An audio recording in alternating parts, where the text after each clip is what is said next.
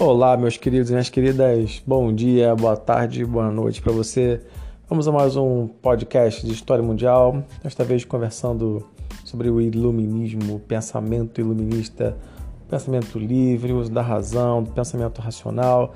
Pensar fora da caixa, meus caros e minhas caras. Pensar fora da caixa é muito importante. Criticar a realidade à sua volta, o porquê das coisas. Muito bem, então temos aqui, vamos às questões comentadas hoje, né? Questões comentadas de iluminismo. Muito bem, então aí na página 12 nós temos uma imagem e aí mais uma vez vale a pena ressaltar para vocês, quando temos uh, análises de imagens, nós simplesmente paramos e observamos. Faz isso, vai, faz uma experiência aí, faz uma, faz esse exercício de parar e observar, só para e observa. E depois você vai a questão, que fala assim: observe a imagem e apresente os elementos que remetem aos valores iluministas. Muito bem.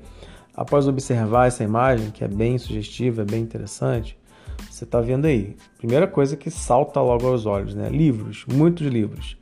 Depois, temos uma reunião de cavalheiros, de pessoas, né? É, poderiam ser mulheres também. Eles estão debatendo, estão estudando, estão conversando.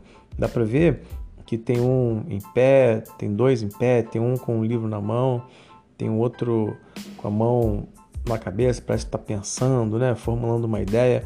E aí isso, isso está na, na base do pensamento iluminista. Por quê? Porque gera reflexão, gera crítica, gera debate de ideias, gera abrir a mente para o que vem por aí, para o que pode ser, para muitas outras possibilidades. Muito bem. E aí, então, seguindo nossas questões comentadas, na página 14, nós temos uma outra atividade interessante também aqui. Imagine que você é um pensador iluminista do século XVIII.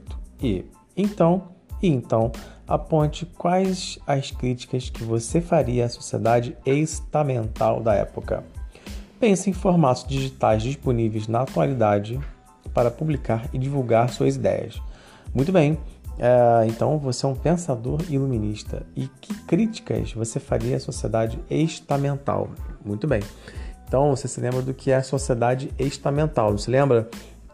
Estamentos são camadas. E aí são camadas nesse, que nesse caso é, representam as classes sociais. No caso aí da França, primeiro, segundo, terceiro estado. E aí é muito importante que você se lembre que não existia mobilidade social. As pessoas não, não mudavam de classe, o que representava uma desigualdade grande, uh, tanto de acesso a, a, a bens, né? acesso a oportunidades mesmo, porque ela sim, simplesmente não permitia novas oportunidades, novos, novos caminhos também, o que era muito injusto, é claro. E aí, uh, assim, nós podemos fazer, isso já é uma crítica, né? o próprio comentário já, já é uma crítica porque a própria impossibilidade de você se movimentar nessas, nessas classes é, é uma crítica bem, bem sólida né, contra isso. E aí, é, que formatos digitais você utilizaria hoje né, para isso? Olha, são muitos formatos que você poderia usar. Você pode usar Twitter, Facebook, pode usar Instagram, pode usar, enfim, e-mail, né?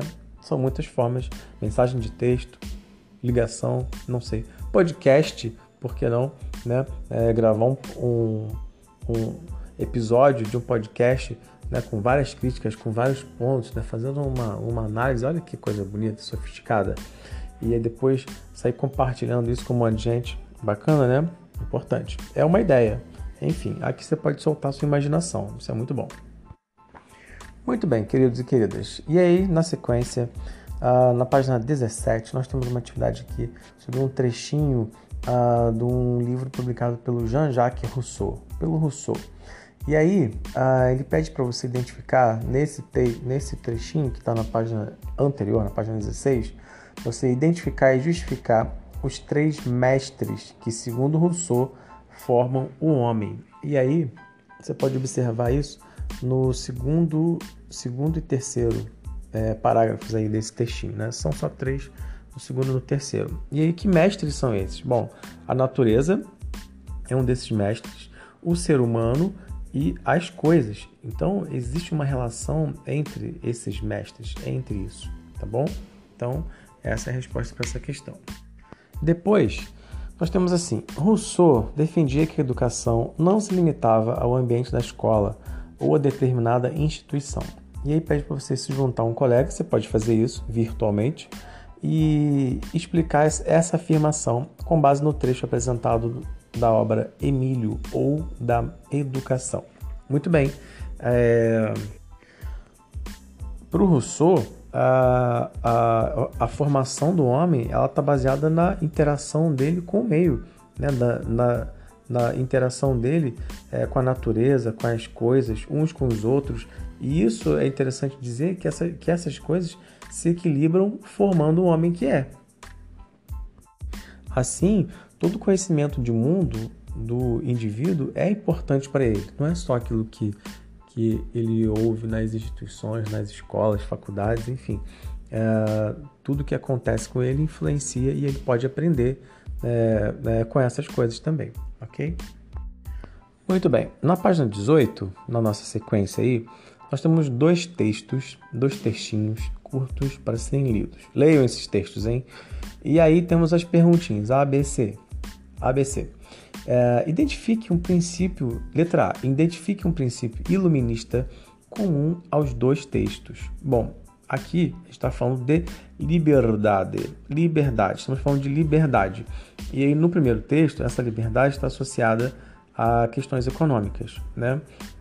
E no segundo texto está falando que a liberdade é algo que já faz parte, que já nasce com o ser humano, tá? Que é fundamental para a sua vida, que já nasce com ele que é inato ao ser humano, ok? E aí a nossa letra B vai perguntar: considerando o primeiro texto, explique o significado da expressão estado mínimo. E aí, considerando o primeiro texto que fala de liberdade em relação à economia e o que seria o estado mínimo ah, segundo esse pensamento. É, seria ah, o Estado só deveria interferir em questões é, pontuais, né? em questão de segurança dos indivíduos, em questão de justiça. É, ele não, não deve se intrometer em todas as áreas da vida da sociedade. Isso que quer dizer Estado mínimo. Isso é uma atuação pontual do Estado, certo? Educação, segurança, saúde, é, é, em alguns casos, ok? Na sequência aí, a letra C pede para vocês definirem a concepção de Estado defendida pelo Rousseau. E aí, então, essa letra C, a concepção de Estado que o Rousseau defende, seria o Estado é, teria sido formado por meio de um contrato social que é estabelecido entre os seres humanos e o próprio Estado. Né? E aí, o, esse contrato se forma ah, em um estado de natureza da humanidade, quando essa humanidade não apresentava mais condições de existência. Então surge assim algo para mediar essas relações. Assim é o contrato social. Isso é o contrato social, ok? Muito bem. E aí, e aí na nossa sequência, na página 19, nós temos mais um textinho, dessa vez do Barão de Montesquieu. É, de que forma seria possível impedir a tirania? E aí temos letra A e B. Na letra A, ele está perguntando assim: no trecho reproduzido, localize de que maneira Montesquieu critica a organização social e política da França do período. Explique como seria possível, de acordo com o autor, conter os abusos de poder. Meus queridos e minhas queridas, aqui ele está falando, ele está fazendo uma crítica né, ao poder do déspota, né, à concentração de poderes, ao poder absoluto. E aí, segundo ele, o governante governa segundo seus caprichos. Né? Ele critica a organização da, da sociedade e nessa sociedade não existe liberdade. É, por quê? Porque o déspota, o governante, ele faz o que quer, né? E aí, qual o que seria ideal aqui? Seria a separação dos poderes, a separação entre os poderes, ok? Muito bem. E a nossa letra B fala assim: segundo Montesquieu, quantos tipos de poder existem em cada estado? Identifique quais são eles, explique os papéis que cada um desempenha. Muito bem. E aí, que poderes são esses? Executivo, legislativo e judiciário, certo? O executivo está ligado à administração, né? O legislativo, as questões legais, a formulação das, das leis, né? E o judiciário está ligado ao julgamento dessas leis, ok? E essa é a teoria da tripartição dos poderes: executivo, legislativo e judiciário. Então falamos aí das funções, quais são esses poderes e quais são as funções típicas de cada um, ok? É interessante falar também que sobre funções típicas, né, que esses três poderes na nossa sociedade, né, trazendo para cá para nossa sociedade brasileira, uh, ela é dividida sim é, entre esses três poderes, executivo, legislativo e judiciário. E é interessante que a função típica de cada um deles, sim, é julgar, administrar e legislar, né? criar leis. É, porém, existe uma função atípica, seria, que, que seria uh, esses poderes né? executando funções que não são as suas funções. Isso é possível, sim, tá bom? No direito isso é possível. Porém, a função é, principal deles é a sua função típica, né? que é julgar, administrar e legislar, criar leis, ok? E assim, meus caros e minhas caras, nós finalizamos essa atividade, esse bloco de questões comentadas sobre o iluminismo, ok? Um abraço e até a próxima!